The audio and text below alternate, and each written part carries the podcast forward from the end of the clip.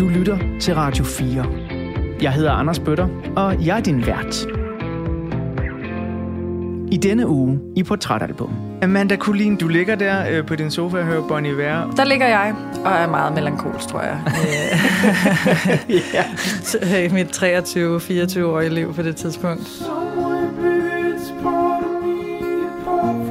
Hvor er det hårdt. Jeg er så glad for det overstået. Den der melankoli, som man ja. bare har på som sådan en kæmpe Patagonia-rygsæk.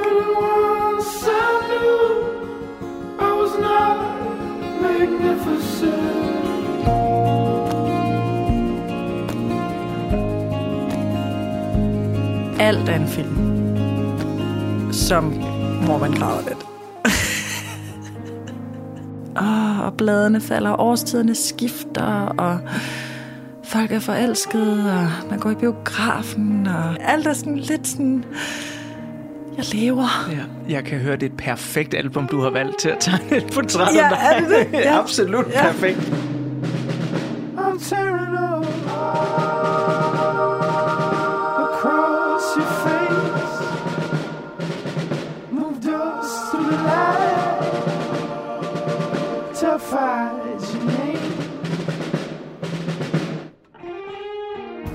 Rigtig hjertelig velkommen indenfor i ugens portrætalbum her på Radio 4. Det er, som det altid er her i Portrætalbum, sådan at jeg i løbet af de næste to timers tid vil bladre op på en masse sider i portrætalbummet og vise dig forskellige billeder fra min gæsts spændende liv og fra det album, som hun har valgt til at tegne et portræt af hende. Ugens gæst er en talentfuld 36 år ung skuespiller, der tidligt i sin karriere kunne opleves i TV2 Zulus serie Shit Happens, samtidig med, at hun var en del af ensemblet på Mungo Park Teatret. I 2016 storspillede hun i afdeling Q-filmen Flaskepost fra P, og i 2018 fik hun sit helt store gennembrud, da hun både vandt en Robert og en Bodil for sin rolle i filmen En frygtelig kvinde. Her i 2022 har hun ikke bare spillet Mother i den Ridley Scott-producerede HBO Max-serie Raised by Wolves. Nej, hun er også herude i den rigtige virkelighed. Mor til to, bor pt. i København, men arbejder rundt omkring i verden. Og er netop nu aktuel i Paprika Stens nye film Fædre og Mødre, hvor hun spiller moren Julie. Det var sådan øh, skønt mange mødre, Amanda. Ja. Hjertelig mit, velkommen mit til. livstema er mor. Ja, øh, Amanda Kulin, dit livstema er mor. Du, du er jo lige blevet mor, så vidt jeg øh, kunne forstå. Igen, ja. ja. Tillykke med det. Tak. Um, når man sådan øh, skal sætte sig ned til sådan et portrætalbum her og læse lidt op på den søde gæst, øh, der skal sidde over for en, så øh, kigger jeg på, øh, sådan som din karriere har været indtil nu, og den har virkelig været hæsblæsende. Små danske produktioner, kæmpe store udenlandske produktioner. Men hvor er du henne i dit liv sådan lige nu, her i øh, november-december 2022? Lige nu, der øhm, har jeg pakket en rygsæk og tænkt mig, at jeg skulle i svømmehallen, når jeg var færdig her. Ej, hvor dejligt. Så der er der ikke så meget øh, fart på, men øh, jeg har lige lavet en film, øh, hvor der har været ret meget fart på. Mm. Så øh, det går op og ned. Du har valgt øh, det amerikanske indie folk band Bon Iver og deres andet album, der bare hedder øh, Bon Iver, når vi skal tegne et portræt af dig som øh, skuespiller og menneske. Øhm, hvorfor du har valgt netop Bon Iver, det øh, vender vi tilbage til lige om lidt, når jeg Mm. bladrer op på den første side af portrætalbummet. Inden vi kommer så langt, så skal vi høre lidt af musikken. Så det her, det er en lille bid af nummeret, der hedder Calgary. Don't you cherish me to sleep?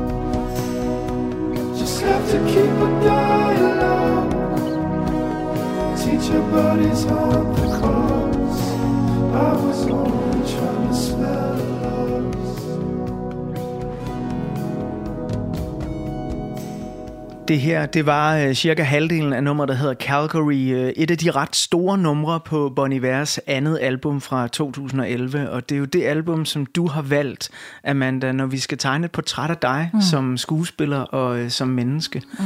Jeg kunne godt tænke mig at bladre op på den første side af portrætalbummet. Der er et billede af dig, der mm. sidder og hører det her album i 2011. Mm. Hvad er det for et billede? Hvordan ser det ud? Der ligger jeg, der ligger jeg mm. på en sofa. Og øh, på det tidspunkt boede jeg i New York med min rigtig gode veninde Tatiana. Og vi havde på en eller anden måde, havde det lykkedes os at få en penthouse-lejlighed i Brooklyn, Williamsburg. Øh, rigtig fed lejlighed. det er sådan noget, Tatiana kan. Ja.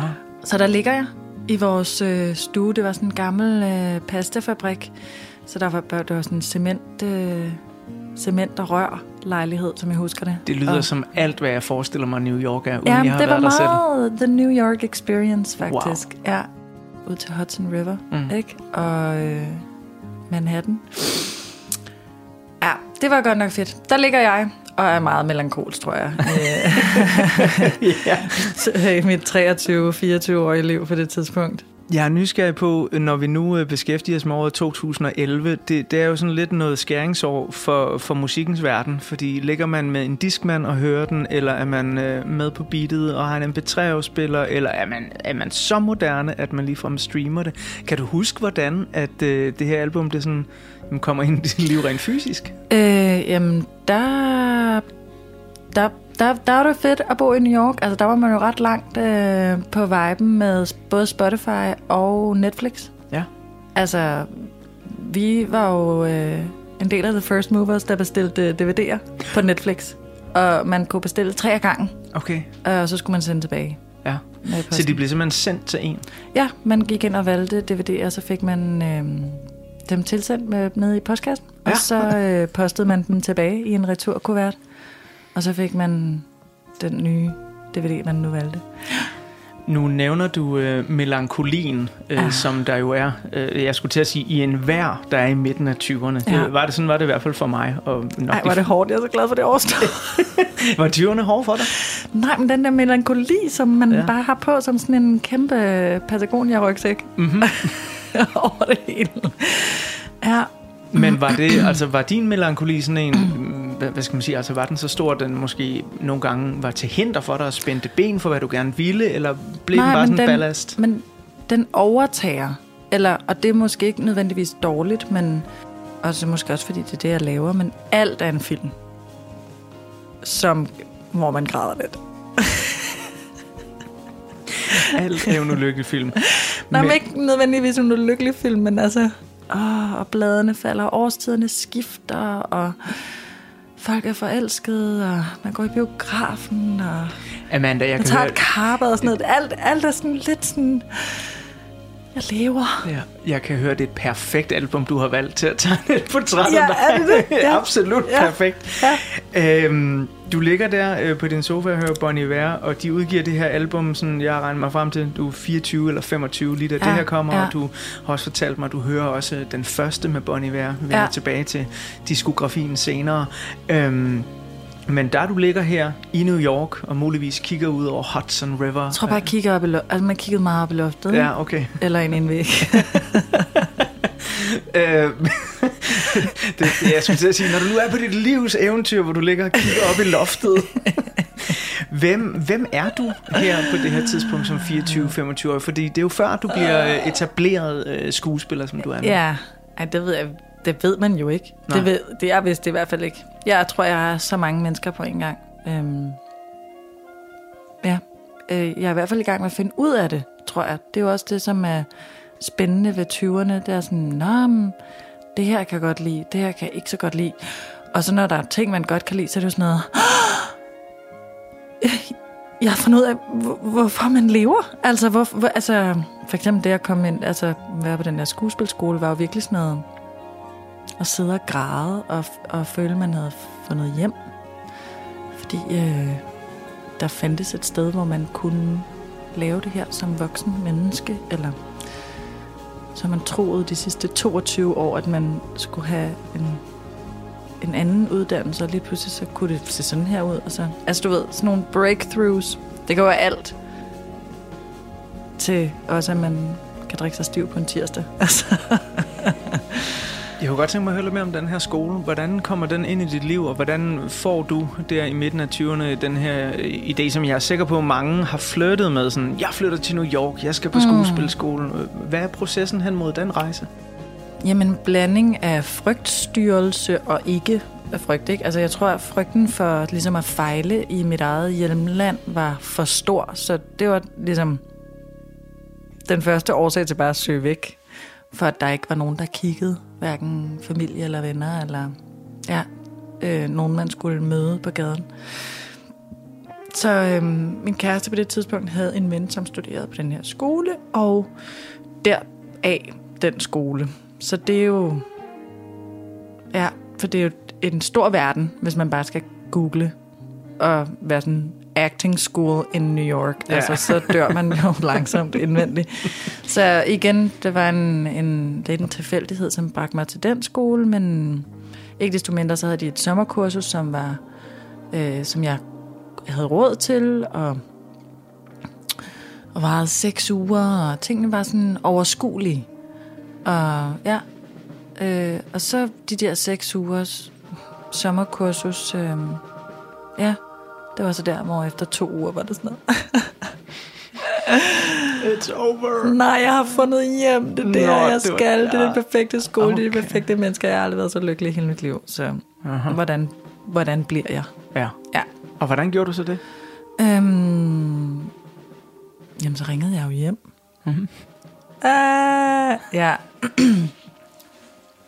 så ringede jeg hjem og sagde, at jeg havde aldrig været så lykkelig, og om jeg ikke måtte få hjælp til at lave en plan. Og så lavede jeg en plan sammen med mine forældre, som var så søde og opbakkende, og jo godt kunne se, at øh, der var et eller andet, der havde ramt en åre på en anden måde end nogle andre ting.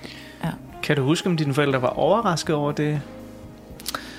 Nej, for jeg, jeg har sagt det i mange år, men jeg tror på ingen måde, der er ikke nogen af dem, som er skuespillere, og de har begge to haft sikre jobs. Så jeg tror på en eller anden måde, øh, siden jeg sagde det højt i 7. klasse, at alle i min familie har ønsket sig, at det ikke skulle, skulle ende med det. Så jeg har prøvet mange andre ting, og jeg kom også ind på en uddannelse. Og alt, altså du ved, sådan, så jeg prøvede virkelig. Og så var jeg 23, da jeg gjorde det her. Så øhm, jeg tror også, at det, de accepterede, at det var ligesom en, en moden beslutning. Og når jeg tænker på det nu, så er det jo ret sjovt, at man er jo så voksen som 23-årig og kan alting selv, og så ringer man stadig hjem til sin kære mor og far. Ja, det holdt jeg først op med i går, tror jeg. Går. det, det holder man vel egentlig aldrig rigtig op med. Ens forældre vil altid være ens forældre, uanset hvad der sker. Ja. Øh, vi skal lige øh, kort tilbage til øh, nummeret, vi ikke nåede at høre færdigt. Calgary mm. og pladen øh, Bon Iver. Og jeg lovede jo også lytterne sådan lige at spørge lidt ind til... Der kommer jo meget musik i 2011, og du hører meget forskelligt, er jeg sikker på. Ja. Så hvorfor, når jeg spørger dig, hvad skal vi bruge til at tegne et portræt af dig, lander vi lige præcis på Bon Ivers andet album?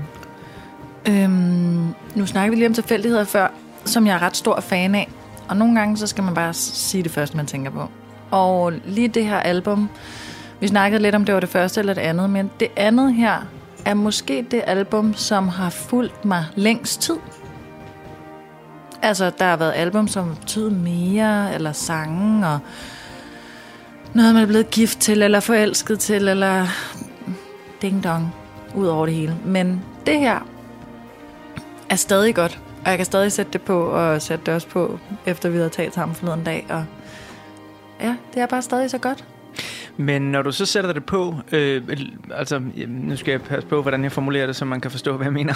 Men, men altså, lever det stadig i dit liv nu, eller når du sætter det på, er det så også med nostalgiens øh, tanke og, og tanken tilbage til New York i midten af 20'erne? Mm, nej, nej, det er ikke øh, aldrig tænken tilbage. Det er øh, altså kun med glæde eller sådan noget, men det er ikke, nej, det er ikke den samme melankoli. Det er ikke sådan noget, og det blad faldt foran min venstre fod til denne tone. det, er, ikke- det er ikke med den på. Nej, okay. Øhm, nej, det er mere... Øh, hvad er det? Jeg synes, at øh, jeg har en lykkelig morgen, for eksempel, med min familie, når vi hører lidt Bon Iver. Jeg Det- det... har et lykkeligt liv. Ej, hvor er det dejligt. Jeg, ja. Jeg sidder og bliver helt rørt over øh, fortællingen om mennesket, der har rejst sig fra sofaen i New York i midten af 20'erne og var lidt melankolsk, ja. til nu at kunne bruge den her selv samme musik til noget helt andet. Det synes Ja. jeg er meget, meget smukt. Ja, dejligt. Det her, det er resten af nummeret Calgary. So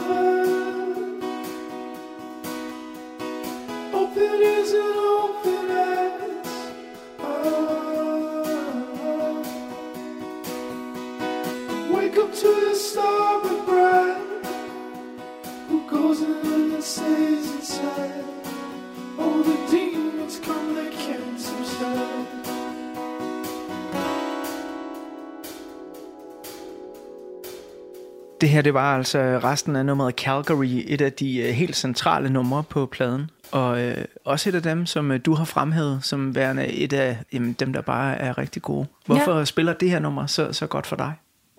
Mm, Det ved jeg ikke, jeg får bare sommerfugl i maven, Ja. ja. når jeg hører det. Altså, jeg får simpelthen sommerfugl i maven over at være i live.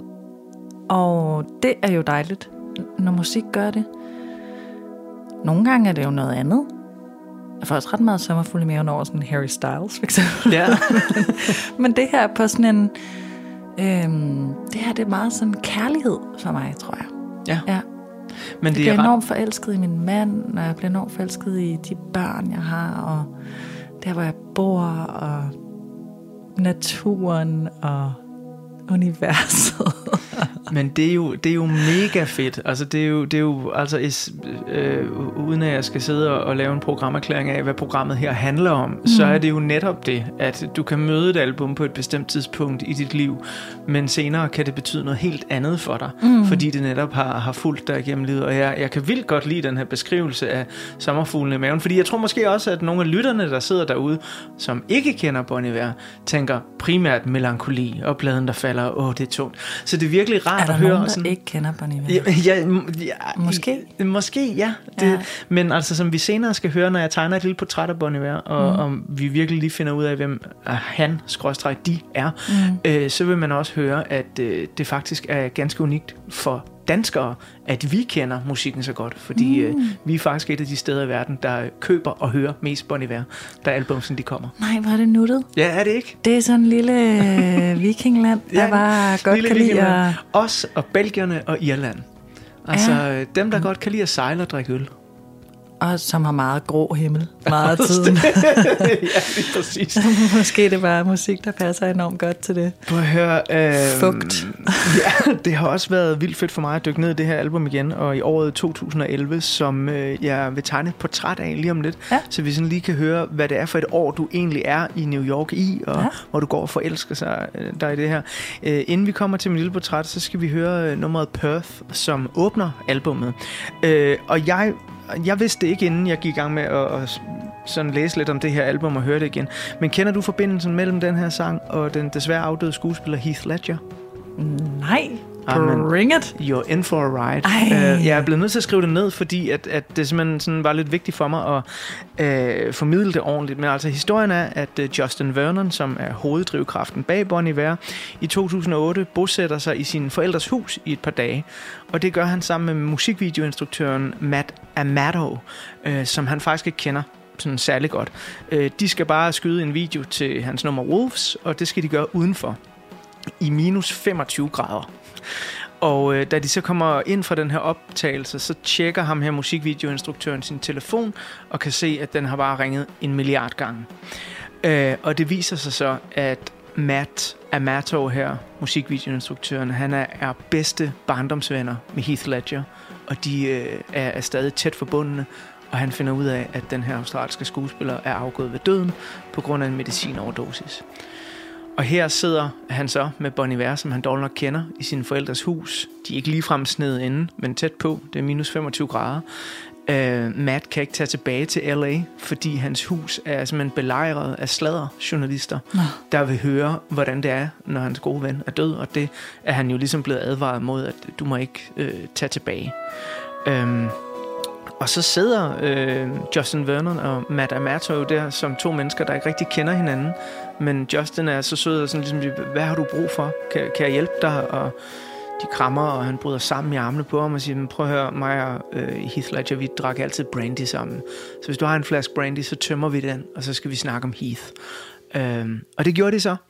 Og så øh, på den her plade, der øh, beslutter øh, Justin Vernon, skorstræk Bon Iver, sig så for, at han vil lave en hyldest til den by, de voksede op i, som er Perth i Australien. Så øh, det er simpelthen en historie om Heath Ledger, der kommer for en dag, uden jeg vidste, at det var det, den handlede om. Jeg troede vidderligt bare, at den handlede om Perth i Australien. Men har måske også undret mig lidt over sådan, hvorfor skal den by have øh, en sang? Men, men Matt, musikvideoinstruktøren her, og Heath Ledger, de øh, plejede at ride på hest sammen øh, og snakke i lang, lang, lang tid øh, uden for den her by Perth. Og det, øh, det har Bonnie Iver så skrevet en sang om. Er det ikke sindssygt smukt? Det er vildt smukt. Helt vildt. Altså, helt vildt. Og det er så sådan her, at øh, albummet det åbner. I'm tearing up across your face. Moved us through the light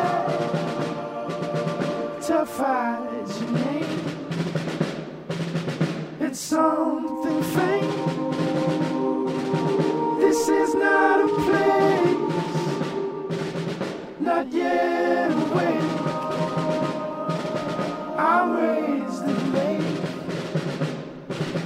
Still alive for you.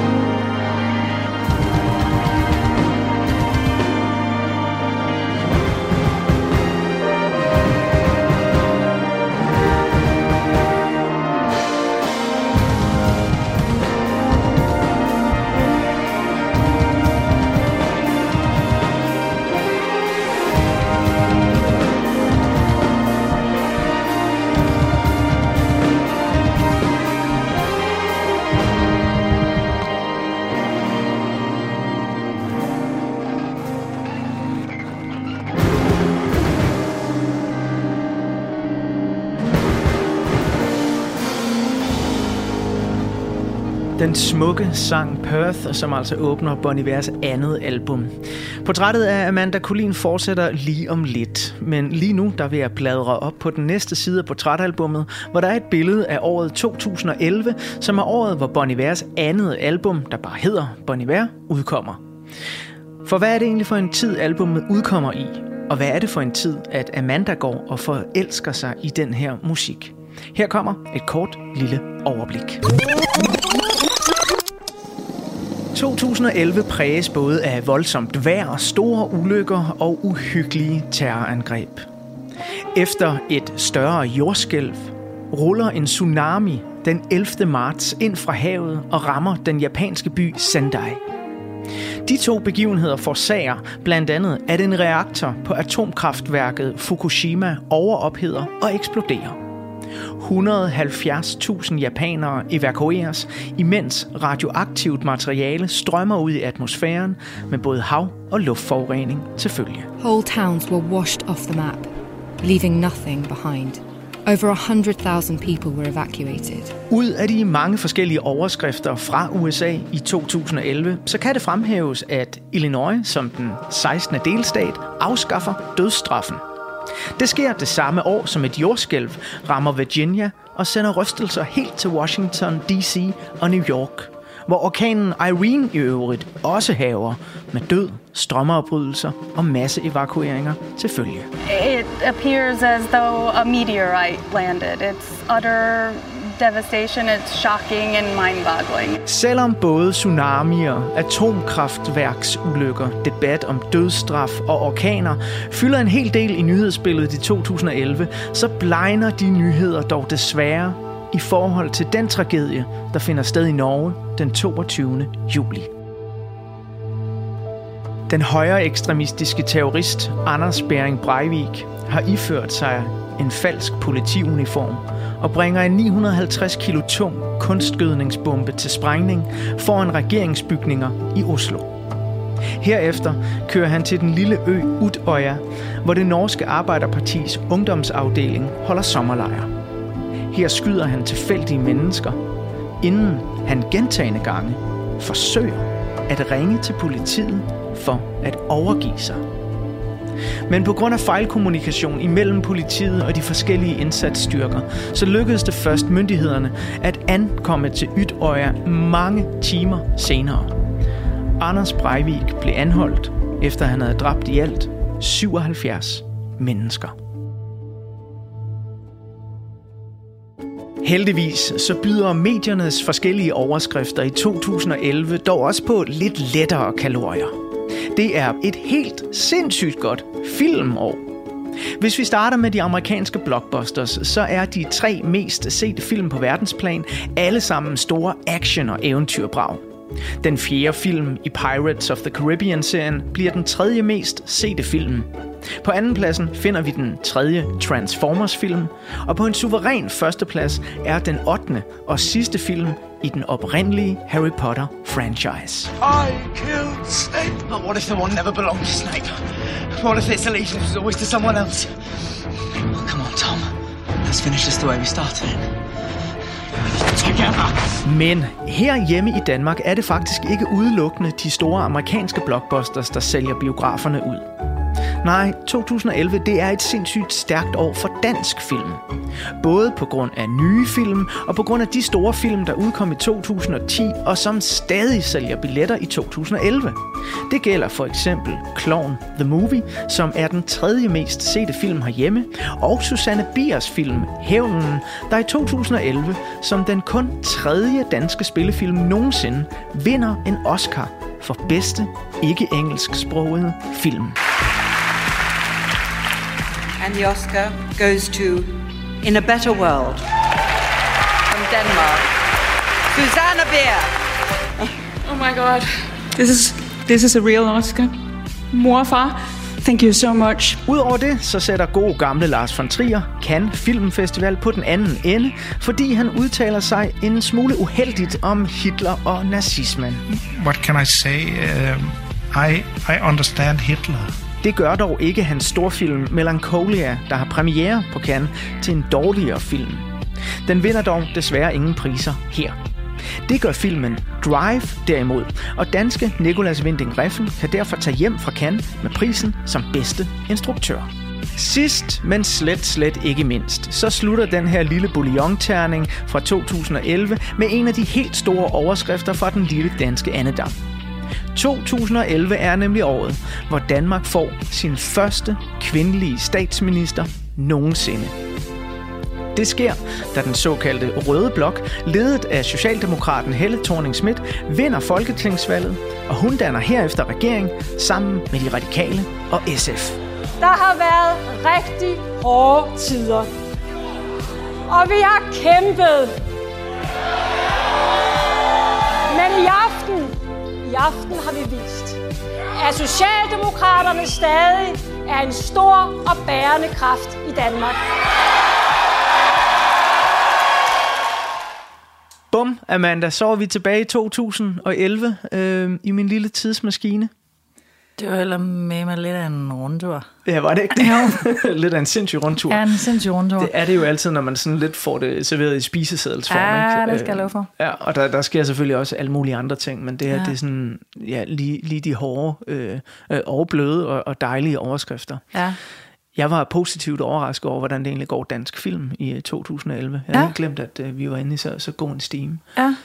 Som en, der gerne vil være skuespiller og sidder i New York, øh, kigger man også på øh, dansk film, eller har du bare øjnene rettet mod de store stjerner i Hollywood? Så hele 2011, tror jeg rimelig meget, vi sad og så Twin Peaks og røg smør. Ja. Så ja.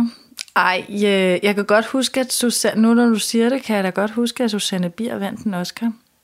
Som jeg så derovre. Altså, du ved, man kan godt huske noget af hende er dansker. Nå, ja. Sådan noget. Ja. Um, Drive lyttede man jo også ret meget til, nu når vi snakker albums. Ja, soundtracket til Drive er du var jo sindssyg? kæmpe Det vildt sad soundtrack. jo bare boret ind i ørerne på en, når man skulle i M13'eren et eller andet sted hen. There's something inside you.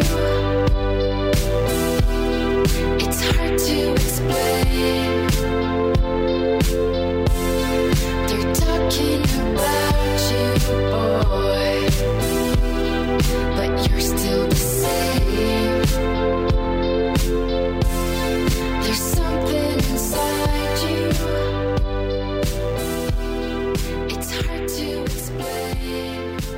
Og Ryan Gosling, for den skal skyld også. Mm.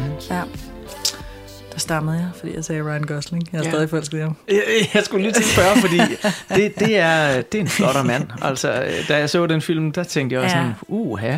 Jeg troede da, jeg havde defineret min seksualitet nu, men Ja. øh, d- der, ja. Han lavede en øh, film på det tidspunkt også, som hed Blue Valentine. Kom mm. den i 2012, eller også 2011 måske. Som er en af mine absolute favoritfilm. Så på den måde var det et stort... Når du spørger, hvad jeg kiggede på, så kiggede jeg på den. Ja. Kun. Altså, det, det er bare det, jeg ønskede mig, og stadig ønsker mig at lave, faktisk, tror jeg. Hvad med øh, resten af verden Det omkring er jo dig? lidt, hårdt, lidt hård karriere, når den er lavet. Ja, det kan man sige. Det er sådan lidt, øh, men altså, du er kommet efter det med nogle ret øh, store produktioner. øh, altså, men eksisterer verden omkring dig sådan overhovedet, eller er det den her boble af at være i New York, se Twin Peaks, ryge smøger øh, op... Øh, Ja, nej. Altså, den, i dit meget øh, fine portræt af 2011, s- så, så tænkte jeg virkelig på, at man, eller jeg i hvert fald, i, i de år, midt 20'erne, der øh, eksisterer der jo ikke noget andet end sådan det, der er lige foran næsen på en. Hvilket jo er rigtig godt også, tænker jeg. Det kan det i hvert fald være. Det kan give et fokus. Ja, det var meget den lejlighed der. Ja. og, og, og, og, og rigtig mange cigaretter. Jeg ved ikke, hvorfor vi skulle ryge så meget.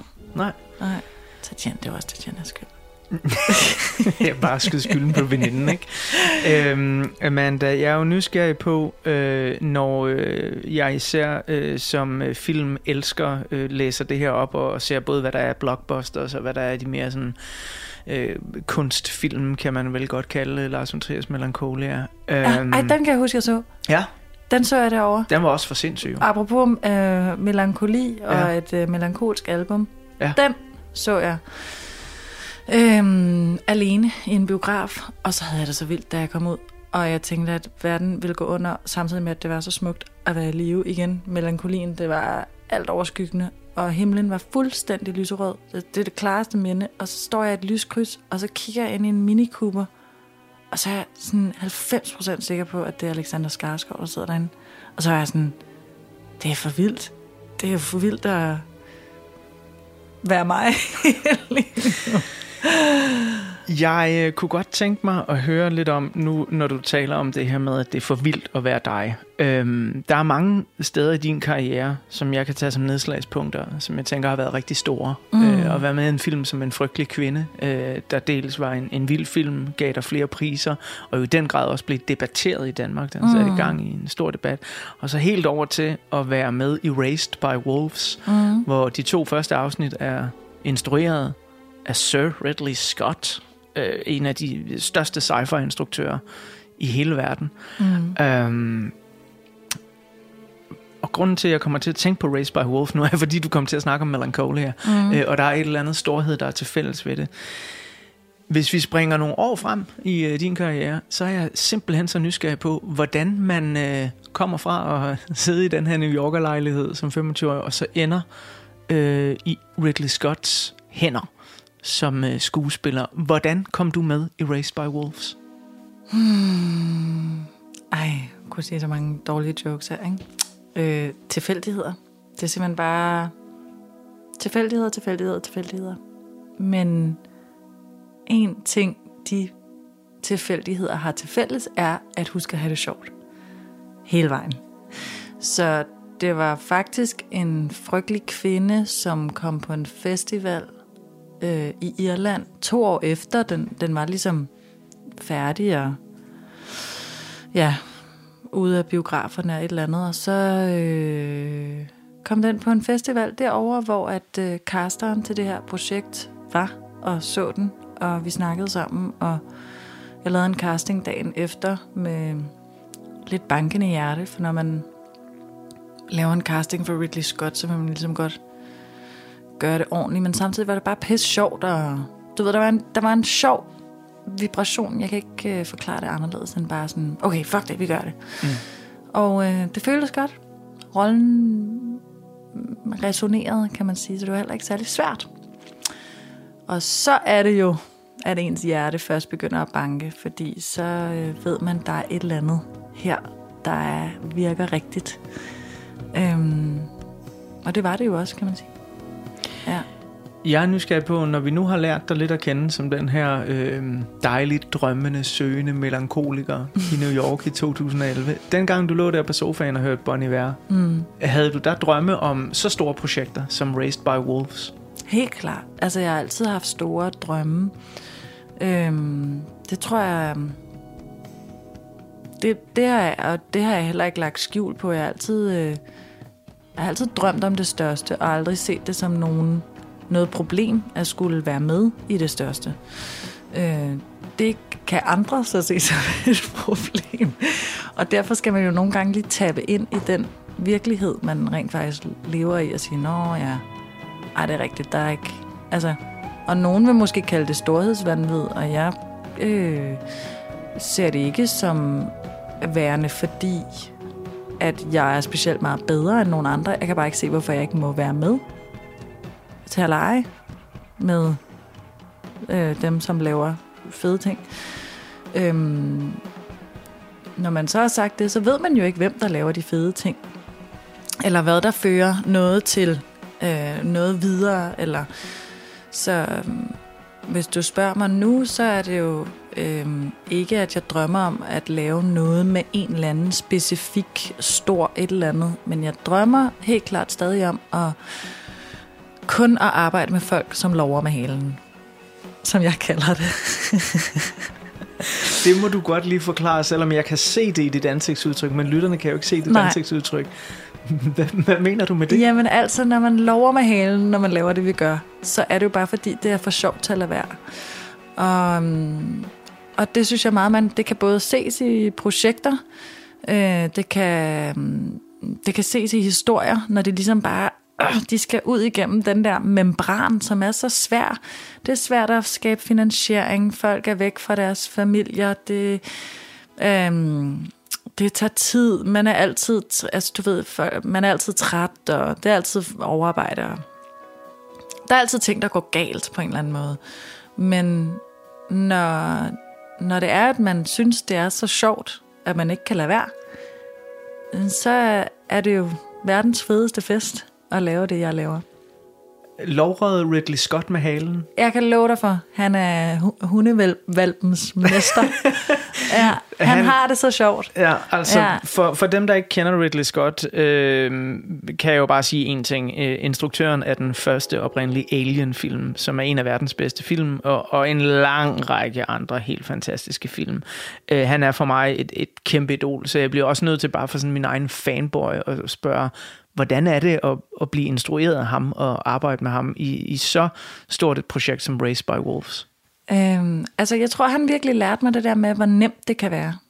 Altså, for det første er det jo rigtig nemt at stole på Ridley Scott, og med øh, øh, det bedste... Mm, de bedste samarbejder, eller hvad man skal sige, er jo, hvor man stoler på hinanden. Øh, instruktør vælger en skuespiller, som de mener kan udføre opgaven, og det sagde han også meget om. Hvis du caster rigtigt, så er der jo ikke så meget mere at instruere. Så har du jo castet en energi eller et eller andet, som du stoler på, kan udføre den her rolle. Slutfærdig. Så der er ikke så meget sådan, åh, oh, vi skal ind finde noget rigtigt. Man er bare rigtig. Så det er jo en dejlig tillid at have til at starte med. Øh, og omvendt så, øh, hvis man så som skuespiller stoler lige meget den anden vej, så opstår der jo et ret egoløst rum, hvor man kan arbejde fuldstændig frit, og hvor det bare bliver pisse sjovt. Og øh, det er mit yndlingsrum at være i. Øhm, og der, der, der er det jo, man lover med halen, og det er han rigtig god til. Uh, ej, du gjorde lige det der, kan vi ikke gøre det her? Eller, der er så mange tilfældigheder, fordi man griber momentet, i stedet for at tænke noget fedt frem, eller for det kan man ikke rigtigt, tror jeg. Der må der også have ligget en fed loveren med halen udfordring i, at øh, uden at spoile serien for meget, kan jeg sige, at du spiller Mother, mm. som er halvt menneske, halvt robot, en mm. androide. Øh, men jeg er meget nysgerrig på, hvor- hvordan det er som skuespiller at finde sådan en frem. Fordi der er jo ingen tvivl om, du, kan, du er en stærk karakterskuespiller, og finde øh, kvinden frem i en frygtelig kvinde, har jo helt sikkert også krævet nogle twist and turns. Mm. Men det her med at skulle spille noget, der er ikke menneskeligt, hvordan går man til det? Jamen, det er sjovt, at du siger karakter, fordi jeg, jeg vil jo slet ikke karakter, karakterisere mig selv som karakterskuespiller. Fordi jeg tænker sådan, "Nå, men det er de rigtige skuespillere, der, der laver Amanda, karakterskudspil. du har vundet en Robert og en Bodil. Du, du er rigtig skuespiller. Altså, Nej, jeg er bare sådan, jeg gør bare noget, som, og så er der nogen, der siger tak på et tidspunkt, og så må jeg stole på, at de fik, hvad de ville have.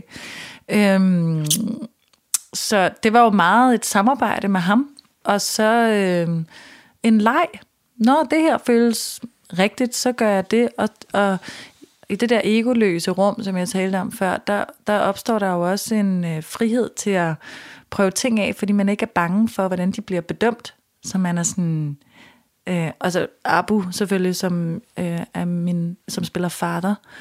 Øh, det var også, vi var vildt øh, tætte, og rigtig, det var rigtig dejligt at have hinanden, fordi vi begge to var så nye i det, så vi var sådan... Jamen, altså, vi begge to vågnede op i den første scene. Hvordan går vi? Hvordan løber vi? Hvordan, øh, Men det er alle de her hvordan ting, jeg drejer på. man hovedet? Ja. Øh, Nå, nu har vi lige lavet den her. Så, og så, det er jo også en anden ting. Ridley er enormt sådan, øh, opsat på at hjælpe skuespillerne, så alting blev skudt kronologisk, for eksempel. Undtagen virkelig store ting, som man blev nødt til at lægge. Men så meget som muligt bliver skudt kronologisk, fordi det er en kæmpe hjælp for skuespillet. Øh, så mange af tingene som muligt bliver lavet rigtigt. Så der er virkelig lidt blue screen. Og, Okay, Ja. det er jeg nemlig også nysgerrig på, for, fordi det er jo en ting, som man kan sige, selvfølgelig har vi blue screen, green screen og effekter i Danmark også, Ja. men i forhold til hvad du har været med i her i Danmark i produktioner, også kan jeg forestille mig i uh, Fædre og Mødre af Paprika Sten, der er ikke mm. Mm. vildt meget blue screen der Nej, heller. nej, nej. Øhm, altså det må jo virkelig være noget andet, og det her med at være i sådan en produktion, er jeg, ja, der er jeg nysgerrig på netop, fordi jeg forestiller mig, når jeg ser Raised by Wolves, at I nærmest spiller op imod en grøn eller en blå skærm øh, på et bart landskab, mere eller mindre. Øh, og sådan forholder det sig slet ikke. Nej, på ingen måde. Det, er- det, det er faktisk meget omvendt. Det er sådan noget, gå til flyvning. Hvordan flyver hun? Og så blive hejst op i en kran i en sele og med af fire stærke mænd, som står og styrer det der øh, show. Og så øh, Cal Ridley og hans team ind, så kommer sådan 15 mennesker travne ind i en gymnastiksal. Og så hænger hvor man, der. om man så hænger i den rigtige vinkel. Altså det var meget sådan okay. prep. Ja, Sindssygt. hvilket jo er sjovt. Prøv at høre, øh, jeg kunne blive ved med resten af udsendelsen og snakke om Race by Wolves, øh, fordi jeg er så fascineret af det, øh, og øh, jeg har stadig til gode at se øh, serien øh, til ende, men især de to første afsnit har, har jeg set et par gange, Nå, okay. fordi jeg er, Fedt. sådan, jeg er fuldstændig vild med hele den her start, som ja. Nærmest er... Apropos det album, du har valgt, øh, det er næsten meditativt, den Ja. måde, der bliver gået til tingene på, og jeg kan godt lide, øh, der må gerne være action i min sci-fi, men jeg kan vildt godt lide, når det også går langsomt. Altså, jeg er en Mm. Blade Runner kind of guy. Ja. Øh, og der resonerer den jo med nogle ting, der, der er helt fantastisk Ja. i det her tempo, der er. Da du så øh, det færdige første afsnit af Raised by Wolves, øh, altså hvor alt ligesom er færdig, color graded og det hele, og klippet øh, til perfektion. Mm. Hvad tænkte du? Mm, det kan jeg ikke huske. Altså selvfølgelig tænker man sådan...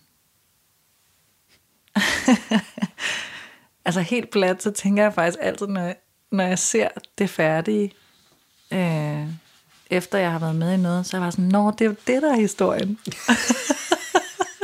okay.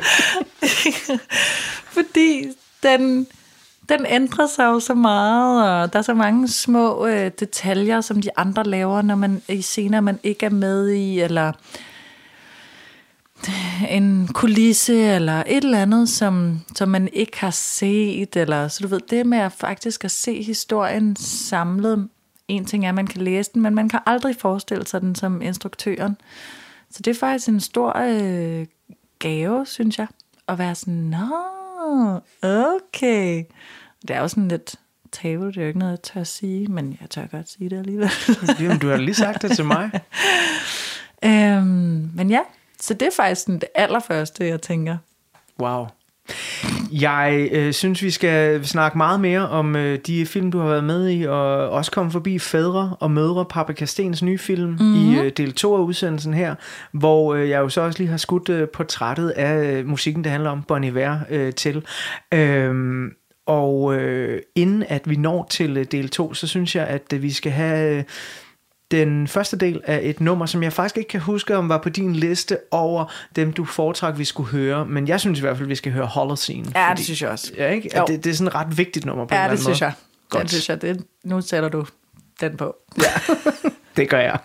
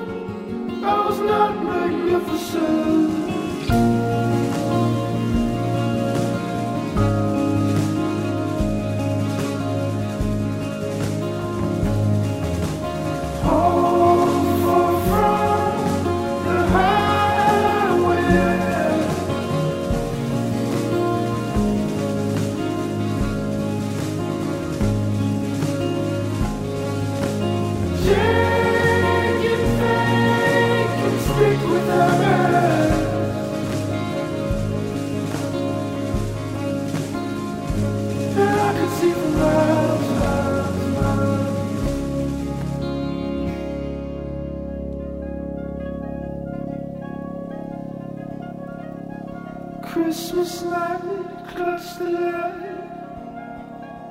the hollow bright.